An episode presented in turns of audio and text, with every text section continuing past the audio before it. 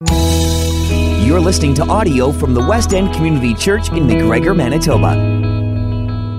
Um, and I think that I think that they deserve a mention. Um, Luke chapter 2 tells us that the shepherds were watching over their flocks of sheep by night. And if you read on in there, I, I'm not sure if we ever have given this any kind of degree of thought, but it says that when the angel appeared, the shepherds were afraid. Do you think that probably, I, would, I would think probably the sheep were a bit spooked as well. Um, I, am sure that the bright light, I'm sure that the, uh, the noise probably didn't do them any sort of good. Um, when the shepherds regained their composure, I don't know if they took the sheep with them, um, but they did go and find the baby in Bethlehem. They, uh, and they found him lying in a uh, manger. Manger is another object that should actually kind of uh, take us or keep help us keep in mind sheep because a manger was used for uh, as a feeding trough for animals um, like sheep when you get a nativity set um, we have lots of nativity sets in, in our house um, and we have one actually outside our house and every one of them um, in well I'm not going to say everyone, that's a great generalization, but most of the nativity sets that we have seen, that I have seen, it, all include sheep, right? They, sheep are a part of it. Um, they're just part of the Christmas story. And I want us to consider um, sheep this morning. Maybe not just because they play a minor role or anything like that. I think there's actually a much deeper reason why uh, we want to talk about sheep in relation to the Christmas story. And the deeper reason simply is this it's because the Bible refers to Jesus as the Lamb. Well, to be more accurate, um, yeah, the Bible calls him the Lamb, not just a lamb, but the Lamb. Jesus is called the Lamb because, uh, or Jesus was, was called the Lamb even before he was born uh, in Bethlehem. And we read in John chapter 1 last week, and we have referenced the Christmas story over the last number of weeks, and we have talked about the different names that the Bible references Jesus. We've talked about Jesus as the Christ. We've talked about Jesus and his name, Jesus. We've talked about Jesus as the Word. And this morning, obviously, we want to talk about Jesus not just as a sheep, we want to talk about Jesus as a lamb, not just a lamb. We want to talk about Jesus as the lamb. And it's really, really important, I think, that we, we do reference this. I mean, there's lots of names that we could have chosen for this series, and, and, and we could have talked about these different names, but I think this is one of the ones that you just simply can't leave out.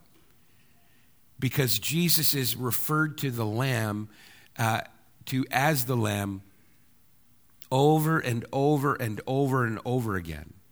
The Word who became flesh, John says in John chapter 1, he was called the Lamb even before we had the Christmas story. The Word who became flesh was called the Lamb. And, and did you know that Jesus was actually called the Lamb? Even um, he was called the Lamb after he was born. He grew up and just before he started his public ministry, he was called the Lamb again. Um, I'm sure you've, you've read that before in your Bibles.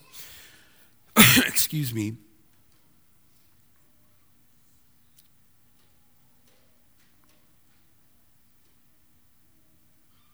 When John the Baptist saw him coming and said, Behold,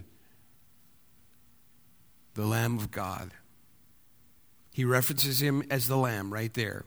Um, and then, even as you fast forward through Jesus' life and you move towards the glories of heaven, after Jesus has performed his ministry, after he has died on the cross, after he, he has been raised and ascended into heaven, he is still referred to as the Lamb. Over and over and over again, when there are opportunities for Jesus to be referenced in the Bible, he is constantly and continually called the Lamb. So if you just think of Christmas, the story of Christmas, if you just think of it as the story of a baby, uh, the story of Mary and Joseph making the trip to Bethlehem, being great with child, having the baby, no room in the inn, and all those sorts of things. Those are all aspects of the story, yes. I'm, I'm not belittling those things. But if you just think of those things being the Christmas story, you're going to miss a big part of, of really what the, the story of Christmas really means. But if you start to understand that Christmas is the story of not just a lamb, but the lamb. If you start to understand that Christmas is the story of the lamb, you're going to understand, or you're going to start to understand at least, because I don't think we will ever un- fully understand, but I think that we will start to understand the bigger story of Christmas, or that there is a bigger story that surrounds Christmas, that Christmas is a part of. It's only one part of the bigger story. So this morning, my hope is to maybe just talk a little bit about the story of the Lamb because it's going to help us better understand the story of Christmas. And so, if you haven't already done so, just go back to John chapter 1, and uh, we're going to just kind of look at John chapter 1, that passage that Pastor Matt read for us, 19 to 29, as we talk about Jesus and his name when he is called the Lamb. The Word as Lamb. Let's pray before we uh, just get started here.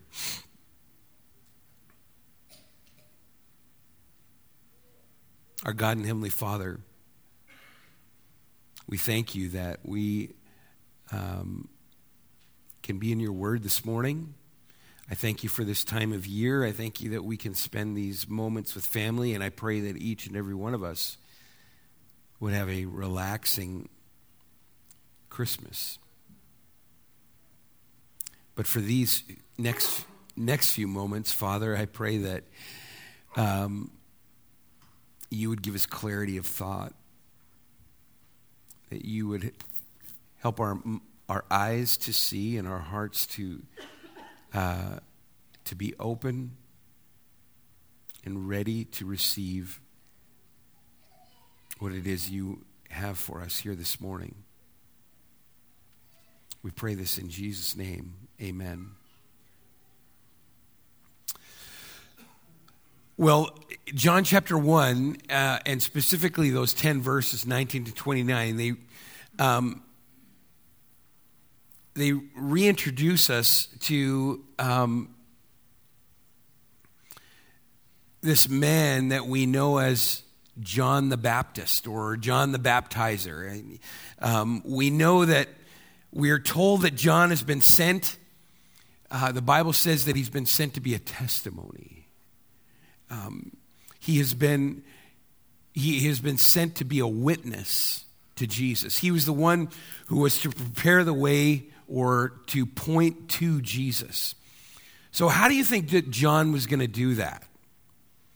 How was he going to get everybody's attention focused not just on himself? We don't he didn't want so much of that to happen, but what he wanted was his ministry to point to Jesus. So, how was he going to do that?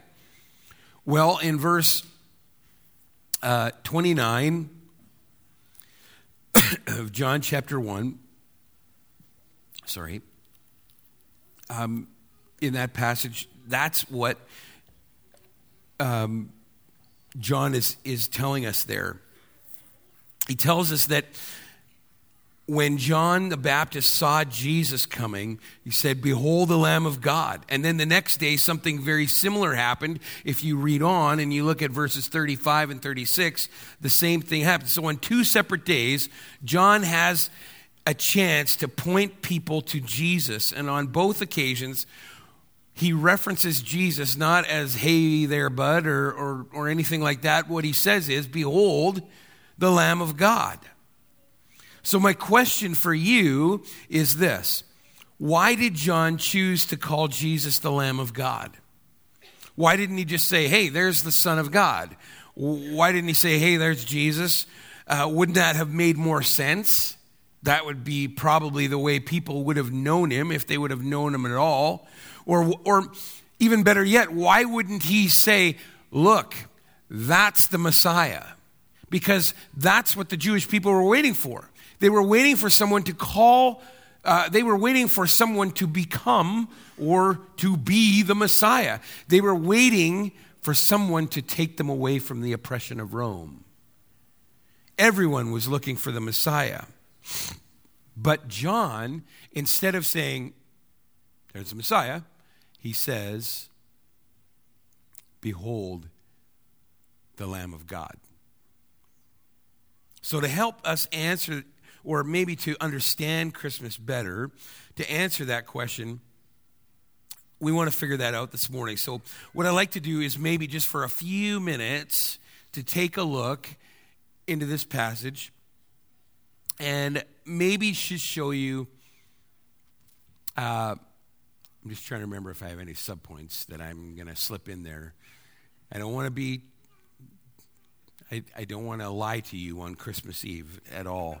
It's going to be about three things that I'm going to show, uh, that I want to show you this morning. Three things that we will learn about Jesus as the Lamb that's going to help us to understand a little better what Christmas is all about. So, the first thing that I want to show you from this passage is that Jesus is God's Lamb. That's the first thing. Jesus is God's Lamb. This is not just a lamb, this is the lamb. This is God's lamb. John, in his passage, I'm sorry, I got to stand up. Uh, this is, I, I can't do this. I tried to be trendy, I just can't.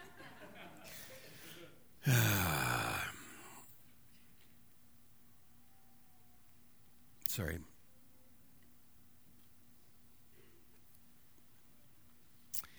Take a look at uh, verse 29, John chapter 1.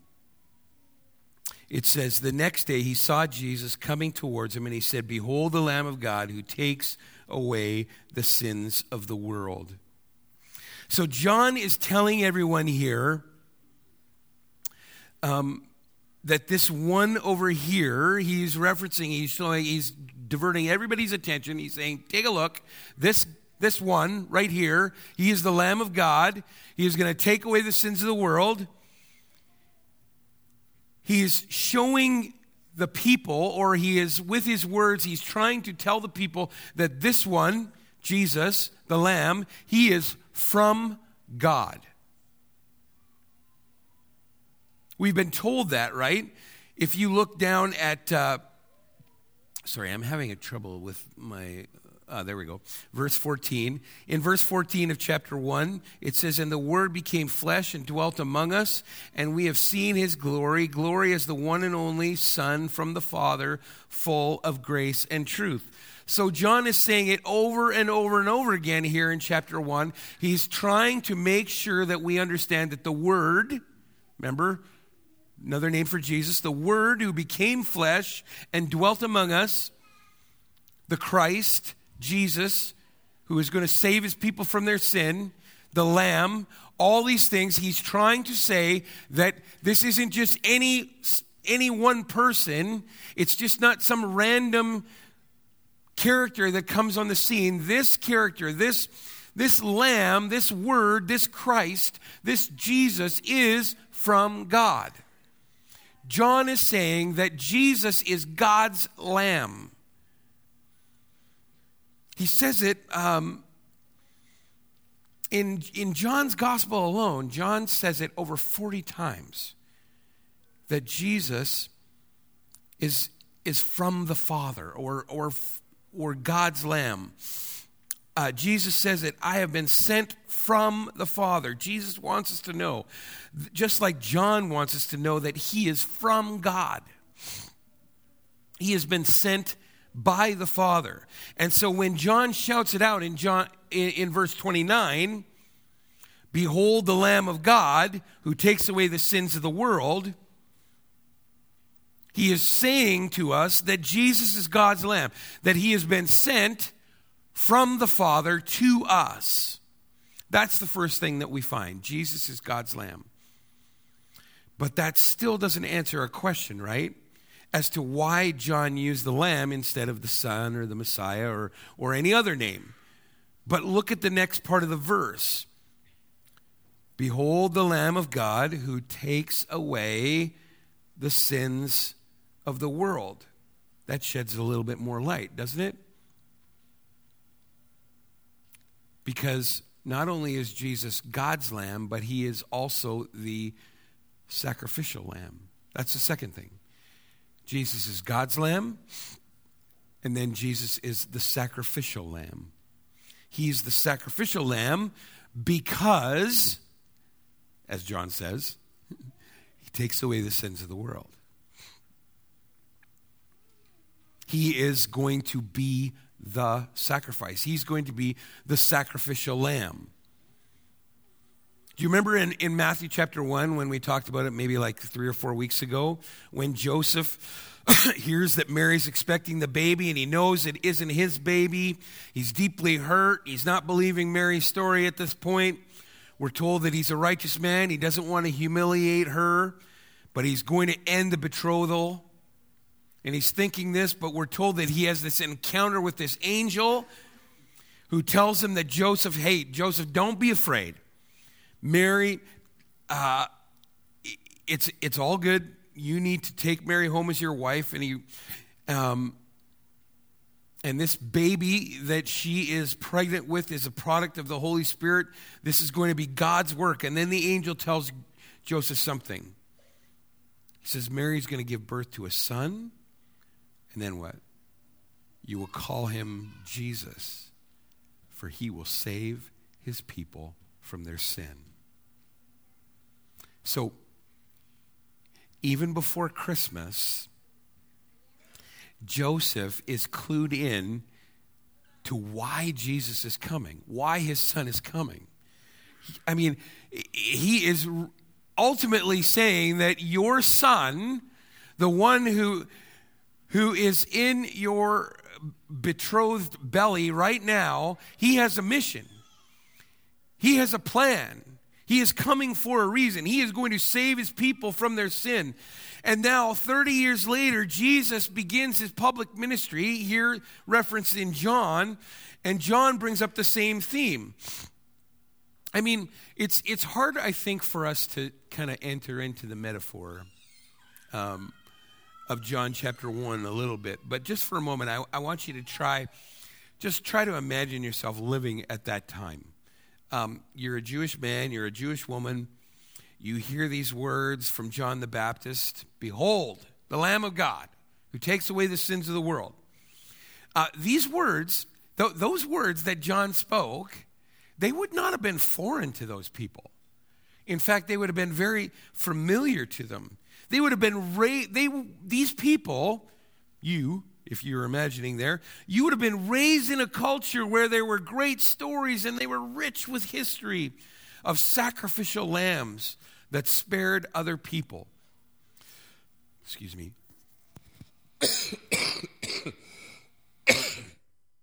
Pardon me. Um, these sacrificial lambs that, that spared other people, and there were substitute sacrifices that, that would take away sins. And, and they would have been taught about the tabernacle and the temple and, and all the sacrifices that happened there. And you immediately, if you would have heard John's words and you were standing there beside John the baptizer, and you would have heard what he said, you would immediately probably have had a catalog of stories or memories of um, of things that you could draw on to start to make sense of what John was trying to say. Okay? So, uh, my point is that what he said probably was very familiar to the people that were there. They were very familiar with the idea of a lamb, a sacrificial lamb. Uh, maybe, maybe not referenced as a human being uh, or parallel to a human being or anything like that, but they would have understood maybe sort of what John was trying to get at. And when John uttered those words that day, uh, maybe if you were standing there, you would have immediately thought about the concept of, of a lamb being a sacrifice. And that's the way it's played out in John's gospel. If you read from chapter 1 to chapter, um, excuse me, till the end of the, cha- uh, the book, it's interesting that when Jesus went to the cross, it just so happened to be at the time of the Passover celebration. I don't think that's a coincidence. When Jesus is about to be led to the cross like a lamb to the slaughter, it just happened to be Passover? How can those two things actually happen by accident? There's no way that happened by accident. No, in God's economy, God was trying to make a statement there. He's saying, This is the lamb and not just any lamb, this is the Lamb of God. And this Lamb of God is going to take away the sins of the world. This is the sacrificial lamb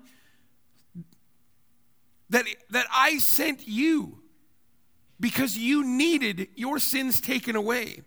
I mean, the Apostle Paul, he picks up on it. 1 Corinthians chapter 5, verse 7, he says, Christ, the Passover lamb, has been slain for us.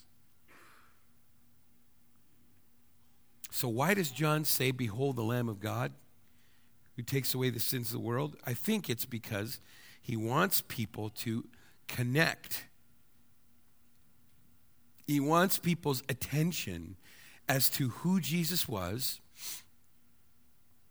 God's Lamb, and what he was going to do. He was going to be a sacrifice. Jesus is God's Lamb, Jesus is the sacrificial Lamb and then there's one final thing that I wanted to show you. Not just is he God's lamb, not just is he God's lamb who is going to make a sacrifice, but I would say this that Jesus is also the world's lamb. Jesus is also your lamb and my lamb. He is the one who was sent for you. He was the one who was sent for me. He takes away the sins of the world. Jesus was coming towards him, John the Baptizer, and John said, Behold, everybody take note, the Lamb of God who takes away the sins of the world. John does not say he takes away the sins of the Jews. He does not say he takes away the sins of the Canadians or the Americans or any other nation of the world. He says he takes away the sins of the world. He takes away the sins of all. It's an inclusive statement. It's interesting here that there are already hints in the Christmas story that Jesus came for more than just the Jews. I mean, the Jews they were very much under the opinion that Jesus, or I mean, the Messiah, the one that they were waiting for and they completely missed, they thought that, that the Messiah was just coming for them. That, you know, that, you know, they had been oppressed under the Assyrians and they had been oppressed under the, the Babylonians and they had been oppressed under the, uh, the, the Medes and the Persians and everybody else, and, and then the Greeks, and oh, and then now the Romans come in, and we're just so oppressed. We need a Messiah just to, to let us escape. And they weren't worried about anybody else. But, but there are hints already in the Christmas story that Jesus came for more than just the Jews. Oh, he loved the Jewish people, he chose the Jewish people. They had been chosen by him. He had plans for them. He has plans even yet for them. But one of the most famous verses in the Bible says that for God so loved the Jew. No, he says, for God so loved the world that he gave his only begotten Son. When Jesus is brought to the temple and he's presented by his mom and dad, do you remember? I mean, just what Devin read for us this morning. His encounter with Simeon. What this is one of the most remarkable stories I think in the entire Bible. Simeon calls Jesus a light for revelation to the Gentiles and glory for his people Israel. My eyes have seen the salvation. That's what Simeon says and he called him a light for the world, right? Simeon understood, I think, he understood better than anyone. He had waited his entire life to see, to see the Savior, and when he held that little baby in his arms, he realized that this baby was a light for the world. I think he understood that better than most people did. When the Magi came, the Magi were Gentiles, just so that we recognize that, right? They wanted to see the newborn king of the Jews, and they bowed down because they somehow know that he is more than just a king for the Jews. He was going to take away the sins of the world, he was the world's lamb. And the writer of, um, and, and in John's gospel,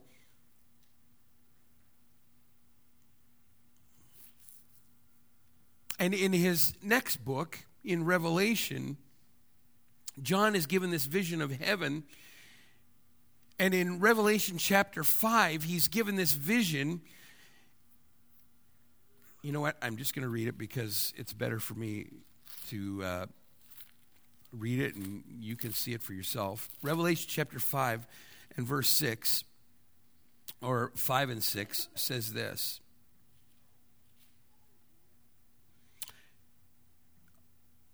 Actually, I'll begin in verse 4. And I began to, to weep loudly because no one was found worthy to open the scroll or to look upon it. And one of the elders said to me, Weep no more. Behold, the lion of the tribe of Judah, the root of David, has conquered so that he can open the scroll and its seven seals. And between the throne and the four living creatures and among the elders, I saw a lamb standing as though it had been slain, with seven horns and with seven eyes, which are the seven spirits of God sent into all the earth. And he went and he took the scroll from the right hand of him who was seated on the throne.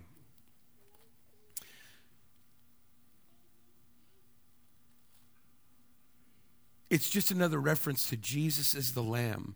And not only that, that but that Jesus is the world's Lamb. He, he makes another reference in Revelation chapter 7, verse 9. and Jesus becomes the world's lamb, and up in heaven there is going to be people from every tribe, there's going to be people from every nation, there's going to be people from every tongue, and they're going to be praising and they're going to be worshiping the Lamb. And somehow, when John says, Behold the Lamb of God who takes away the sins of the world, he was trying to say he was God's lamb who was to be sacrificed for the entire world. And when you get that, when you really understand that Jesus is God's lamb, he's the sacrificial lamb, he's the world's lamb, when you start to understand that, then suddenly Christmas, the story of Christmas, it becomes much bigger it becomes part of a larger narrative. It's not just a nice story about a baby born into an impoverished couple who would grow up to preach and teach and heal. Christmas is about God sending the Lamb, the sacrificial Lamb, to take away the sins of the world. So, if that is the case, then my question to you is this. If we really understand what the Christmas is part of a bigger narrative, if we understand that Jesus is the Lamb, God's Lamb, sacrificial Lamb, the, the world's Lamb, if we understand that, what are we supposed to do with it? Here's where I'm going to slip in these two points. Um, just two things. First, this make sure that you know or you receive Jesus as the sacrificial lamb. Make sure that you trust Jesus to be your sacrificial lamb. The Jews would have understood this. It wasn't, it wasn't enough to know that lambs were being sacrificed in the temple. If you wanted a lamb to be your sacrifice, you had to bring a lamb. You couldn't just go and hope that somebody was going to give you a lamb. You, you, it wasn't enough for you to just go and, and hope you'd find a lamb somewhere. You had to put your hands on the lamb's head. You had to, to let that lamb in the temple represent you. That was what the sacrificial system was all about. And the same holds true for the Lamb of God who takes away the sin of the world. It's not enough for you to know that He is the Lamb. No, by faith, you have to put your hands on Him and say, He is my sacrifice. He is my Lamb. I'm trusting that His death is sufficient for me. And if you've never done that, you are still carrying your sins on yourself. And one day, when you stand before God, you will be told that if you didn't take the lamb, you will bear your own sin for eternity. So, one of the responses to the Lamb of God, to the Christmas story, is to make sure that Jesus is your sacrificial lamb. Here's the second thing make sure that you worship Jesus as the, worth, as the worthy lamb.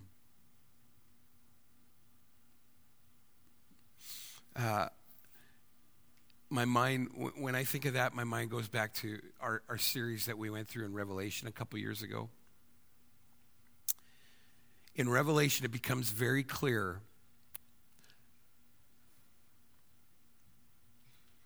that everyone is going to worship. Everyone. At the end, there will be a recognition of who Jesus is. And some will react with horror because they'll realize that they missed the boat. And there will some that will just drop to their knees. Maybe everyone will. But everyone's going to worship. Everyone is going to be a worshiper. And who you worship will determine your eternal destiny. There are going to be some who will worship the beast. There are going to be some who are going to worship the false prophet. There, there are going to be some who are going to worship the system of the world and all its glitz and all its glory. And there are going to be some who are going to worship the Lamb. Did you know that in the book of Revelation, almost 30 times Jesus is referred to as the, as the Lamb? And every time he's referenced that way, he is either coming in victory or he's emerging as the victor. He is the worthy lamb. And if you know, or if you have come to know Jesus as your sacrificial lamb, you need to understand that, that this is not some kind of um, fluffy, cuddly lamb. He is the victorious, conquering lamb. And the only response that we must have as we recognize that Jesus is the Lamb is to fall down and worship. John was one of the three disciples who probably got the most time with Jesus. He was one of the, the closest guys to Jesus. And in Revelation chapter 1, John encounters Jesus again um, in his vision, in all his resurrected glory. And do you remember what his response is? Do you remember how John responds? This is somebody who, who spoke to him face to face, who probably, you know, I don't know, told him jokes and, uh, or, you know, laughed with him around a fire or, or whatever. Like, this is a guy who knew Jesus intimately. When he encounters him in, John, in Revelation chapter 1, do you remember what he does? He doesn't tell a joke, he falls flat on his face.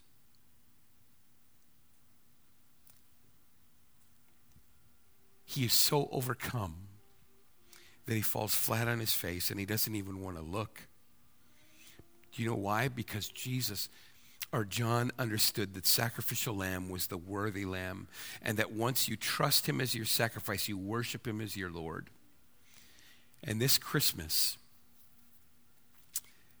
this Christmas Eve, if it's not about worshiping Jesus, then as Devin told us so aptly this morning at the beginning, you are missing the point of Christmas. And ultimately, if I can be so bold, you are dishonoring God. But if this Christmas you are grateful that God would send his son to be your sacrificial lamb, if you have received him and you have given your heart of, uh, of gratitude and, and, and you give a heart of gratitude and worship, you are understanding what Christmas is all about, about, about the bigger narrative, and you are honoring God. So look, behold, there is the Lamb of God who takes away the sins of the world. Amen? Let's pray. Father, it is it's remarkable. I mean, we read these passages over and over and we are familiar with them, but yet they you bring new meaning and and and new significance each time we do. Father, I pray that this this Christmas, um, these words would again just um, penetrate our hearts in a, in a way that they have never done before, and that we would understand just what you did when you sent us your Son. You will call him Jesus, for he will save his people from their sin. Behold the Lamb of God who takes away the sins of the world. It was, it was all for us. And we couldn't be more thankful. God, thank you for our church. And may we go from here um, realizing just who you are and what you have done on our behalf. We thank you for this. We pray this in Jesus' name. Amen.